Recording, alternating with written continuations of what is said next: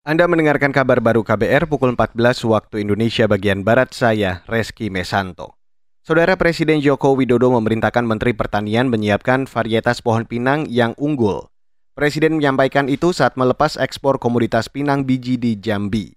Kata dia, nilai ekspor tahun lalu mencapai 5 triliun rupiah. Tidak hanya menggantungkan kepada pohon-pohon pinang yang sudah ada, tapi tadi saya sudah perintahkan kepada Menteri Pertanian untuk menyiapkan uh, varietas yang unggul, yang baik, yang memiliki kualitas yang bagus nantinya bijinya, dan kita harapkan kita bisa mengekspor dalam jumlah yang lebih besar lagi. Pagi tadi Presiden Jokowi melepas ekspor sebanyak 7 kontainer komoditas pinang biji dari Jambi. Kata Presiden, di Indonesia ada lahan sejumlah 150 ribu hektar yang ditanami pinang. Kata dia sebanyak 20 ribu hektar berada di Jambi. Beralih ke berita selanjutnya, Saudara.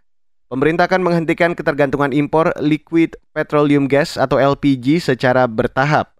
Kata anggota Dewan Energi Nasional atau DEN Satya Wirayuda, tahapan penghentian akan berlangsung selama 8 tahun mendatang. Ini contoh-contoh bagaimana strategi kita menghentikan impor daripada LPG. Jadi kita mulai daripada mengembangkan jar gas dan juga mengencourage adanya rich gas dan juga LPG dan kilang serta DME dan metanol. Itu menjadi apa strategi pada tahun 2030. Kata anggota Dewan Energi Nasional atau DN Satya Wirayuda mengatakan, pemerintah akan menambah 1,1 juta ton jar gas kepada 10 juta rumah tangga. Selain itu, mendorong penggunaan kompor listrik dan memproduksi rich gas sebanyak 500 ribu ton per tahun. Saudara, Presiden Ukraina Volodymyr Zelensky meminta Barat segera menyetujui embargo minyak Rusia. Dia mengeluh kegagalan embargo telah merenggut nyawa warga Ukraina. Kantor berita Reuters menulis melalui rekaman video yang ditayangkan Kamis dini hari, Zelensky juga bersikeras agar bank-bank Rusia diblokir sepenuhnya dari sistem keuangan internasional.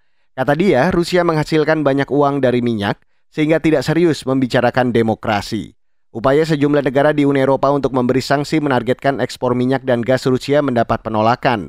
Di antaranya dari Jerman, Austria, dan Hongaria.